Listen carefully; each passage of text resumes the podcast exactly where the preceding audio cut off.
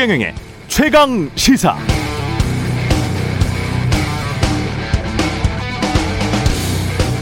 네, 2050년까지 탄소 제로 시대를 열기 위한 전 세계적 협상이 진행되고 있습니다만 쉽지는 않은 것 같습니다. 세상에서 제일 힘센 대통령이라면 미국 대통령인데 미국 대통령도 마음대로 못하는 게 많습니다. 중국, 러시아, 인도 등이 사실상 반대하고 있고 다른 나라들도 1인당 GDP, 친환경 에너지 관련 기술 수준, 지하자원이나 제조업이 차지하는 비중에 따라서 제각각 이해관계가 다 다릅니다. 심지어는 미국 바이든 대통령도 당장 국내 유권자 눈치를 슬슬 보기 시작했습니다. 자신의 공약이기도 했고 환경보호나 전 지구적 생존의 문제라는 지극히 정당한 명분도 있지만 당장의 미국 제조업 일자리 감소와 떨어지는 지지율 앞에서는 생각이 달라질 수 있죠. 바이든 대통령의 지지율은 42%, 임기 초반 지지율로는 이례적일 만큼 낮습니다. 이런 지지율이라면 4년 뒤 트럼프 전 대통령이 또 나설 명분이 되고 트럼프가 다시 돌아온다면 탄소 제로 시대를 열기 위한 전 세계적 노력은 온통 다 물거품이 될 수도 있습니다. 트럼프를 막기 위해서라도 바이든 대통령은 국내 일자리, 미국 내 일자리, 미국의 경제 회복에 최우선 방점을 둬야 하는 상황. 고민이 많을 수밖에 없습니다. 세상에서 가장 힘센 나라 미국 대통령도 이렇게 자국 내 여론 동향을 살피면서 자기 마음대로 정치를 못하는데 우리나라 대통령 후보들은 자신이 대통령이 되면 정말 뭐든 다 할 것처럼 뭐든 다 될 것처럼 이야기하고 있습니다. 대단하죠?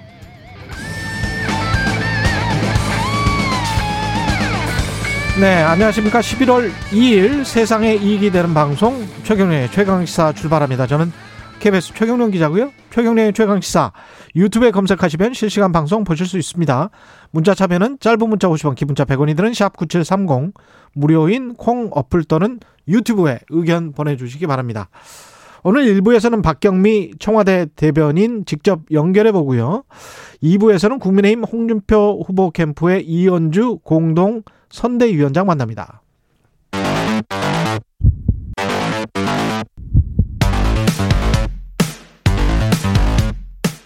오늘 아침 가장 뜨거운 뉴스 뉴스 언박싱 네 뉴스 언박싱 시작합니다. 민동기 기자 김민아 시사평론가 나와 있습니다. 안녕하십니까? 안녕하세요. 대장동 관련 검찰 수사는 계속되고 있고 주요 피의, 피의자들의 구속영장을 청구를 했죠. 김만배 씨 사전 구속영장을 어제 재청구를 했습니다. 예. 검찰이. 그리고 남욱 변호사하고 정민용 전 성남도시개발공사 전략사업실장도 어, 이 유동규 전 본부장의 공범으로 보고요. 음. 구속영장을 청구를 했는데요. 일단 김만배 씨에게 적용된 혐의가 크게 세 가지거든요. 예. 그러니까 유동규 전 본부장에게 700억을 주기로 약속을 하고 이것과는 별개로 회사 돈으로 5억을 먼저 전달한 것으로 요건 이제 횡령 및 뇌물 공여 이렇게 검찰이 판단을 했고요. 예. 그리고 어, 성남 도시개발공사가 가져갈 수 있었던 돈이 최소 651억 정도 되는데 이거를 이제 택지라든가 분양 이익을 챙긴 혐의, 요거는 이제 배임 혐의를 적용을 시켰습니다. 이게 누구에 대한 배임인가요? 이게 성남 도시개발공사에 대한 배임인가요? 그렇죠. 성남 도시개발공사가 최소 651억 정도를 음. 가져갈 수 있었는데 음. 요 이제 손실을 입혔다라고 판단을 한 것 같고요. 예. 아, 그리고 김만배 씨가 새롭게 적용한 혐의가 있는데 친동생하고 지인 그리고 원유철 전 미래한국당 대표 부인을 직원이라든가 고문으로 허위로 올린 다음에 회사 돈 한 4억 4천만 원 가량을 횡령을 했다. 요걸 이제 새롭게 적용을 했는데 첫 번째 김만배 씨에 대해서 구속영장 청구했을 때하고 좀 몇 가지가 많이 달라졌습니다. 일단 배임 액수가 첫 번째 구속영장 때는 1,100억 플러스 알파라고 얘기를 했고 그다음에 뇌물을 현금 5억이라고 하지 않았습니까? 예. 근데 이번에 651억 한 절반 정도로 깎았고요. 그리고 뇌물 같은 경우에는 수표 4억, 현금 1억으로 수정을 했습니다. 예. 아, 액수를 깎았죠. 액수를. 그렇습니다. 예. 예. 그리고 어 지금 그 구속영장에 처음에 구속영장에는 곽상도 의원에 대한 50억 뇌물 공여 혐의가 이 포함이 돼 있지 않았습니까? 예. 이번에는 이걸 빼버렸습니다. 어, 왜 그- 그랬을까요? 아무래도 이 곽상도 의원 같은 경우에는 검찰이 수사를 아직 안 했잖아요. 아직 조사 안 했죠. 조사를 안 예. 했기 때문에 아마 안 불렀죠 아직. 피의자 예. 방어권이라든가 이런 것 때문에 또 한 번 기각이 될 수 있다 이런 판단을 한 것 같고요. 음. 그리고 김만배 씨가 발행한 수표가 유동규 씨를 거쳐가지고 남욱 정민용에게 전달된 사실을 확인을 했다라고 하면서 이 5억의 뇌물 혐의를 에, 검찰이 이렇게 판단을 했거든요. 근데 저는 이게 약간 좀 이상한 게 예. 이게 유동규 뇌물로 검찰이 판단을 했다는 거지 않습니까? 유동기에게 준 뇌물. 근데 예. 어찌됐든 최종적으로 이, 이 뇌물이 도착을 한 곳은 남욱 변호사하고 정민용 씨거든요. 남욱 변호사 사무실에 그 있었던 4억 원 말하는 거잖아요. 그 지금. 최종 그렇죠. 수표? 최, 종 예. 종착지가 지금 남욱하고 정민용 쪽인데 유동기에게 아직 전달이 안 됐다. 이게 유동규 뇌물로 판단할 수 있을 것인가? 이건 아마 영- 영장 실질 심사에서 검찰이 좀 이 재판부에 소명을 해야 될 그런 부분이 아닌가 싶습니다. 지금 이제 보도 나오기로는 예. 이 4억 뇌물, 아니 4억 수표와 관련돼서 이 5억 뇌물에 과- 관련돼서는 유동규 씨에게 애초에 이제 이 돈이 갔는데 유동규 씨가 이 돈을 남욱과 정민용 등에게 지금 빚을 채무를 갚는데 쓴 것이다. 그래서 그래서 이제 이 수표가 남욱 변호사 사무실에 나온 거다. 이제 일단은 검찰이 이렇게 보고 있는 것 같아요. 예. 그래서 그런 사실관계가 사실 이들이 2010년부터 서로 알고 지내고 사업상 여러 거로 이제 엮여 있었기 때문에 서로 돈을 주고받을 일이 굉장히 좀 많았겠죠. 그래서 그 음. 관계나 이런 것들을 검찰이 정확하게 소명하는 게 지금 말씀하신 이제 5억 원 부분의 핵심이 될 것 같고요. 이 범죄 구조를 이해를 하려면 일단 유동규 전 본부장에 대해서 추가 기소를 했다는 점을 중심에 놓고 한번 보셔야 될 것 같습니다. 왜냐하면 그 전에 이제 유동규 씨 기소할 때 배임 혐의가 빠져가지고 예. 그거 이제 뭐 봐주기 수사 아니냐 이렇게 논란이 됐었잖아요. 근데 검찰이 이제 추가 기소를 했습니다. 유동규 전 본부장이 화천대유 어, 측에 특혜를 줘서 어, 원래는 가져갈 수 없는 이익을 지금 말씀하신 651억을 더 가져가게 하고 여기에 플러스 아마도 수천억 원에 달할 수 있는 상당한 이익을 가져가도록 했다. 그래서 이게 배임이다. 의도적으로 처음부터 화천대유 관계자들하고 사업 구조를 이렇게 짜고 그리고 사업자 선정도 하- 되게 해줬다. 이게 기본적인 범죄 구조고 그 대가로 화천대유 일당들에게 지금 말씀하신 대로 뇌물 700억 약속받은 거 그다음에 5억 실제로 받은 거 포함해 가지고 이런저런 이제 아 뇌물을 받았다. 이 범죄 구조가 이렇게 되는 거거든요. 예. 그러면 이 지금 김만배 씨, 남욱 변호사, 그다음에 정민영 변호사는 이 범죄에서 어떤 관계가 되는 거냐면 음. 유동기 전 본부장의 배임, 성남도시개발공사에 대한 배임의 공범 구조로 되어 있는 겁니다. 그니까요. 그렇습니다. 예. 그래서 그래서 이 공범 구조인 이 안에서 서로 뇌물 주고 뭐 이랬다라는 얘기인데 근데 민간 사업자가 지금 성남 도시개발공사에 배임을 할 수 있나 사기는 칠 수 있어요. 음. 사기는 칠 수 있는데 법적으로 이게 나중에 진실탐사회에서 변호사들한테 제가 좀 물어봐야 되겠는데 이게 아마 검찰도 헷갈렸을 것 같은데 이 부분에서 그러니까 배임 될 수 있습니까? 민간 사업자가 성남 도시개발공사에 계약을 이미 해버렸는데 지금 이제 사기다라고 말씀하시는 것은 예. 성남도시개발공사가 이 이러한 이, 이 앞으로 사업이 이렇게 계획될 것이고 그걸 통해서 특혜를 가져갈 거다라는 거를 예. 화천대유 측이 교묘하게 그렇죠. 속여가지고 그렇게 만들었다라고 그런 전제와 가정이 있는 거죠. 그건 사기인데 예. 그게 아니라 처음부터 유동규 씨가 아. 이 성남도시개발공사의 무슨 뭐 본부장 이런 게 되기 이전부터 아. 화천대유 관계자들하고 앞으로 이 민간 합동 사업을 해가지고 개발 사업을 해가지고 여기서 나오는 수익을 우리가 나눠 갖자 이렇게 공모를 하고 그걸 통해서 이 본부장이 된 이후에도 사업 사- 사업 자 선정을 하고 시행을 한 것이다 이렇게 지금 보고 있는 겁니다. 그래서 음. 이,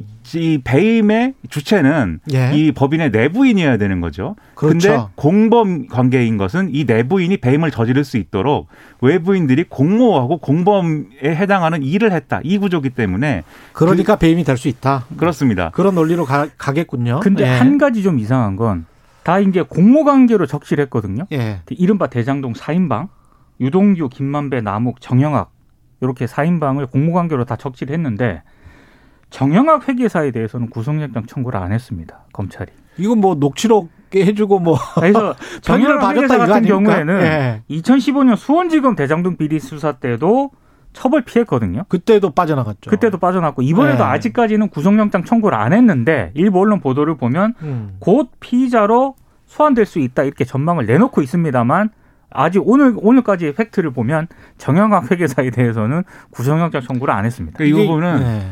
이 구속영장이라는 것은 이 도, 증거인멸 및 도주의 우려가 있을 때 이제 그걸 방지하기 위해서 이제 하는 거잖아요. 근데 저, 이 지금 이제 정영학 회계사의 경우에는 어 고맙게도 고마운 겁니까 뭡니까 이 관계자 자, 신 입장에서는 뭐 고맙 고마운 거죠. 그렇죠. 예. 뭐 예. 자기들 자기들끼리 한 대화를 녹음을 해가지고 음. 검찰에 녹취록을 성실히 제출을 하고 음. 검찰 조사에 놀라울 정도로 성실히 지금 임하고 있는 거 아니겠습니까? 예. 그렇기 때문에 이제 이 구속의 필요성이나 이런 것들을 따지기가 좀 어려운 부분이 있을 것 같은데 음. 다만 지금 유동규 씨 배임 혐의로 추가 기소를 했다고 말씀드렸잖아요. 언론 예. 보도를 보면 이 추가 기소 내용에 이 정영학 회계사도 배임의 공범 중에 하나로 네. 지금 적시가 돼 있다고 적시가 돼 합니다. 그렇죠. 그러면 지금 예. 구속영장은 청구가 안 됐다 하더라도 이 배임의 공범으로 기소되는 것은 지금 피할 수 없는 사- 상황이기 때문에 음. 뭐 처벌을 안 받게 되는 것까지는 아닐 거다 이렇게 보는데 그뭐 끝까지 가봐야 뭐 알 수 있는 일이겠죠. 예. 근데 처벌 이 유동규 씨 공소장에 기, 기소가 되면 이- 이 적시가 되면 빠- 빠져나갈 수는 없을 겁니다. 이 기소가 예. 안될 수는 없을 거예요. 대장동 의혹과 관련된 법적인 문제는 잠시 후에 진실3사 K에서 현근택 최단비 변호사와 한번 자세히 짚어보고요. 성남도시개발공사 자체 조사 결과를 또 발표를 했습니다. 이게 굉장히 특이한데요. 예. 검찰 수사와 가장 차이가 나는 대목은 배임 액수예요. 검찰은 651억 플러스 알파라고 600, 하죠. 그렇죠. 근데 성남 도시개발공사 자체 조사 결과는 1,793억을 부당하게 가져갔다 이렇게 자체 판단을 했습니다. 아. 물론 이제 계산법은 다를 수 있기 때문에 예. 이렇게 판단을 했다라고 하는 거고요. 그리고 성남 도시개발공사가 이른바 그 가장 관심의 초점이 됐던 이익 배분 방법이 있지 않습니까? 초과 이익. 네. 예. 요거 공식적인 논의 서류는 없다고 어제 입장을 밝혔습니다. 초과이익 환수 조항에 관한 공식적인 논의 서류는 없다. 네. 다만 이제 투자심의위원회에서 50% 이상 수익 보장이라는 그런 얘기가 나오긴 했는데 그런 이야기가 나오기는 했다. 그렇죠. 그런데 50% 이상 투자 보장, 예. 투자 수익 보장. 예. 예. 근데 그 얘기가 일반적인 이익 배분 방법을 설명한 것이 와전됐을 수 있기 때문에 음. 정확하게 어떤 맥락에서 이 얘기가 나왔는지 판단하기 어렵다라고 판단을 했고요. 그리고 이재명 후보 쪽이 지금까지 성남도시개발공사가 고정이익을 확보하는 내용의 공모지침서를 이미 공고한 상태였기 때문에 사업협약 때 초과 이익 환수 조항을 추가하는 것은 불가능했다 이렇게 설명을 하지 않았습니까? 예. 그런데 이거와는 좀 다르게 가능하다. 어제 이렇게 또 자체 조사 결과를 아. 내놓았거든요. 여기에 대해서 이재명 후보가 반박하는 그런 어떤 그런 이재명 후보 쪽과는 또 다리, 다르네요. 그렇습니다. 예. 그래서 이게 자체 조사 결과를 성남도시개발공사가 왜 어제 갑작스럽게 내놓았을까를 두고 또 이런저런 말들이 나오고 그러니까 있습니다. 검찰과 논, 그, 그 논리 구조는 비슷해요. 그러니까 전직 임직원과 민간 사업자가 공모해서 배임을 저질렀다. 그렇습니다. 예. 그렇죠? 근데 예. 지금 액수가 첫째 액수가 다른 부분은 음. 검찰이 지난번에 김한배 씨 구속영장이 기각된 이후에 이 배임 액수를 어떻게 산정할 것이냐에 대해서 근거가 충분해야 된다고 판단을 한 것 같아요. 그래서 지난번에는 초과 이익이 발생했을 경우에 그거를 지분 성남의들에 갖고 있는 지분대로 나눠 가지고 어, 기대할 수 있었던 이 최종적인 이익에서 실제로 거둔 이익을 뺀 나머지 차액을 지분대로 나누는 방식으로 배임 이익을 산정을 했는데 배임액을 산정을 했는데 그렇게 계산하면 1163억 플러스 알파다라고 했는데 그게 이제 정확하게 증명되는 어떤 그런 액수가 아니다라고 해가지고 김만배 씨 영장 기각의 어떤 하나의 요인이 됐거든요. 음. 그래서 지금 지금 상정한 651억이라는 숫자는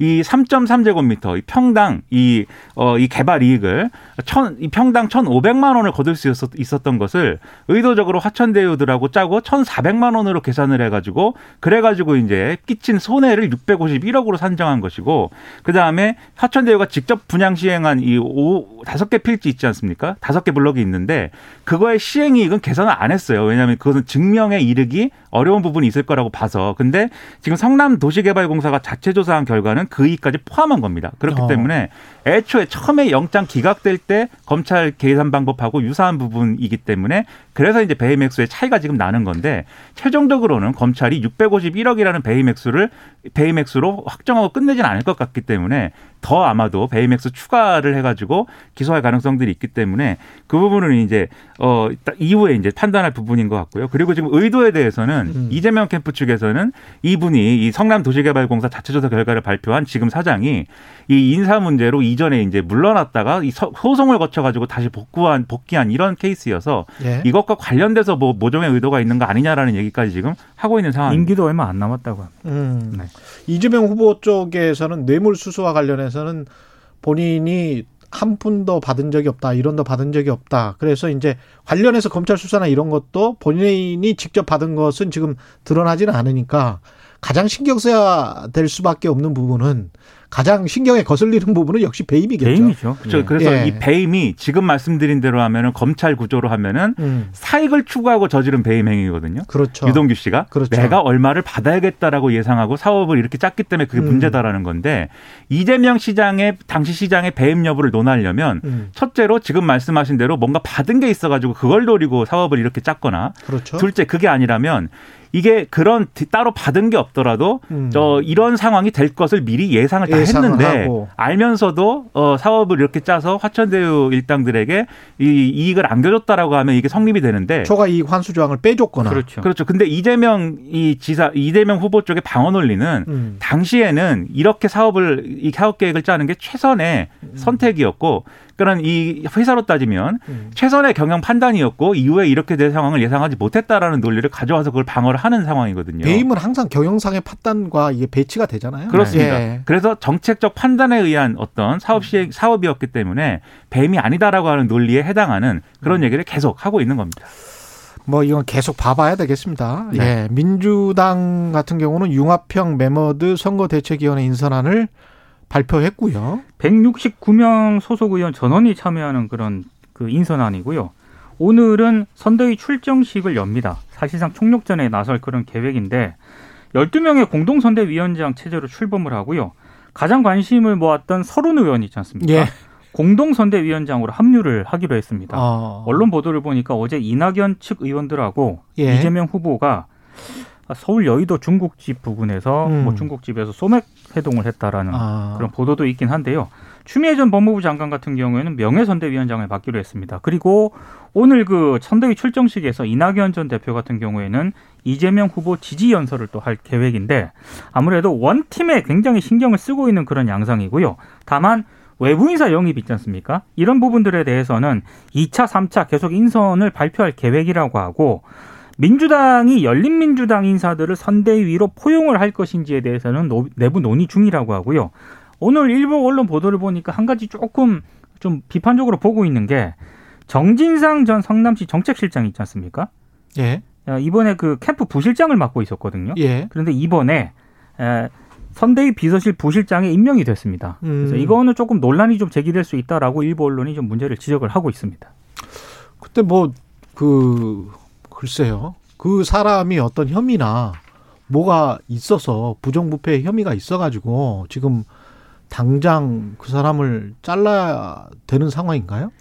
뭐 이 부정부패 혐의가 이제 뭐 지금 검찰 왜 수사나 논란이 되지 이게? 검찰 수사나 예. 이런 걸 통해서 밝혀지는 것은 아닌데 예. 이제 관련된 여러 가지 이제 논란에 예를 들면 그 이전에 성남도시개발공사 사장을 맡았던 황무성 어. 씨라든가 이런 사람들에게 이제 압력을 이제 행사한 거 아니냐 뭐 이런 의혹도 있고 어. 그런 의혹들이 보도가 된 그런 상황이죠. 그런데 이것도 사실은 실체는 아직은 잡혀 있지 않습니다. 아직까지는. 황무성 사장의 주장인 거고 그만큼 뭐랄까요? 그 이재명 후보가 그 논란이나 의혹이 있다면 그거를 안고 그게 지지율이 깎이 깎인다고 하더라도 정진상을 내 옆에 둬야 되겠다라고 그렇습니다. 생각하면 기용하는 것이고 그렇죠. 그렇습니다. 네. 뭐그 그거는 판단이 좀 다를 수밖에 없을 것 같은데. 근데 이제 다만 예. 이제 전략적으로 네, 그렇게 해가지고 발생할 수 있는 추가적인 또 비판 포인트나 논란 이런 것들은 또 이제 있을 수 있는데 그건 음. 이제 뭐 후보가 돌파하는 거니까 그렇죠. 그거는 뭐 선택이라고 할수 그건 있겠는데 선택이죠. 예. 다만 이제 이런 부분이 있어요. 이제 선대위가 어쨌든 꾸려졌지 않습니까? 지금 뭐 명예 선대위원장 이- 사실 들어본 적은 없죠. 명예 선대위원장 이게 상임 고문이냐 공동 선대위원장이냐 그 사이에서 이 명예 선대위원장을 이제 만들어서 추미애 전 장관을 이제 이 해준 건데 근데 어쨌든 간에 선대위가 꾸려졌으면 이제 이재명 후보가 앞으로는 어떤 돌발적인 어떤 행동, 돌발적인 발언 이런 게 아니라 선대위가 구상한 이런 전략 이런 것에 이 사실은 하나의 또 구성 요소로서 이제 선거 운동을 해야 됩니다. 진짜 one team으로서 그렇습니다. 그렇죠. 그렇게 예. 해야 그런 선거가 앞- 이 지금까지는 잘된 음. 선거, 잘된 결과를 가져왔거든요. 음. 그 선대위의 전략에 따르는 후보 이런 그림이 가장 좋다. 후보의 개인기나 어떤 후보 개인의 어떤 personality로 돌파할 수 있는 그런 어떤 선거는 좀 한계가 있을 것이다. 저는 이렇게 생각을 합니다. 그렇죠. 예. 그게 아무- 아, 아무래도 유리하겠죠. 예. 당원 투표 첫날 국민의힘은 역대급 아, 투표율을 기록을 했고요. 당원 오버일 투표가 어제 오후 5시 마감으로 48, 43.82%를 기록을 했거든요. 예. 말씀하신 것처럼 역대급이고요. 어, 홍준표 의원 쪽에서는 지금 일반 여론조사에서 우위를 보이고 있는 것으로 지금 평가가 되고 있는데 그만큼 민심이 당심에 반영될 수밖에 없고 본인한테 유리하다라고 주장을 하고 있습니다. 서로 유리하다고 해석하겠죠. 뭐. 예, 윤전 총장 쪽에서는 거 봐라 이제 예. 이 당원들이 위기 의식을 느끼고 자신한테 예, 표심을 좀 던진 것이다라고 해석을 하고 있는데 뚜껑은 열어봐야 합니다. 마치기 전에 김민아 평론가 네. 윤석열 후보 네. 11월 5일 전에 안 간다고 하잖아요. 제가 어제. 말했잖아요. 아니 그래서 안 저도 갈 그- 거라고. 저도 그럴 수 있다고 말씀드렸어요. 네, 이게 갈 수도 있고 안갈 수도 있는데 저는 가는 네. 게 맞다고 봤거든요. 광주. 도의적으로 그 여러 계산을 떠나서 음. 도의적으로 이것은 빨리 가면 빨리 갈수록 좋은 것이기 때문에 그 이전부터 가야 된다고 봤는데 네. 제가 그 전주에 다른 방송에서 사실은 얘기를 했어요. 네. 예. 이게 윤석열 전 총장이 광주에 가서 충돌이 일어나거나 이렇게 음. 뭘 맞거나 이런 상황이 되면 음. 일부에서는 그것 때문에 보수표가 결집할 거라고 하는데 아니다. 예. 윤- 이 윤석열로 윤석열 카드로 광주라든가 중도층을 공략할 수 있다라고 하는 그 정권 교체 가능 논리가 흔들릴 수 있기 때문에 그런 모습은 오히려 윤석열 후보에게는 손해가 될 수 있다. 그런데 그걸 네. 떠나서 도의적으로 가는 게 맞다. 제가 이제 이렇게 얘기를 했습니다. 그런 근데 거군요. 그런 그런 선택을 예. 안한 거죠. 저는 예. 이것도 예. 상당한 실책이고 네. 음. 윤석열 캠프가 매머드 캠프라고 하는데 제대로 된 판단을 제가 볼 때는 못 하고 있는 것에 가깝다고 아니, 봅니다. 충돌보다는 아. 예. 가서 또 다른 실현을 하는 게 더 그렇죠. 있습니다. 하고 또 그것도 전략이라고 하고 쇼라고 하고 이런 걸 의식한 건데요. 그런 거 다 의식하면은 광주에 언제 가서 언제 사과합니까? 영원히 못 합니다, 그 러면. 알겠습니다. 예. 뉴스 언박싱 민동기 기자 김민아 평론가였습니다. 제가 맞았다는 거에 저는 자부심을 아, 느끼고 언제나 맞으시죠. 역시 최경영 기자입니다. 네. 최경영 기자 명불허전. 예. 네, 명불허전이에요. KBS 1라디오 최경영의 최강시사 듣고 계신 지금 시각은 7시 41분입니다.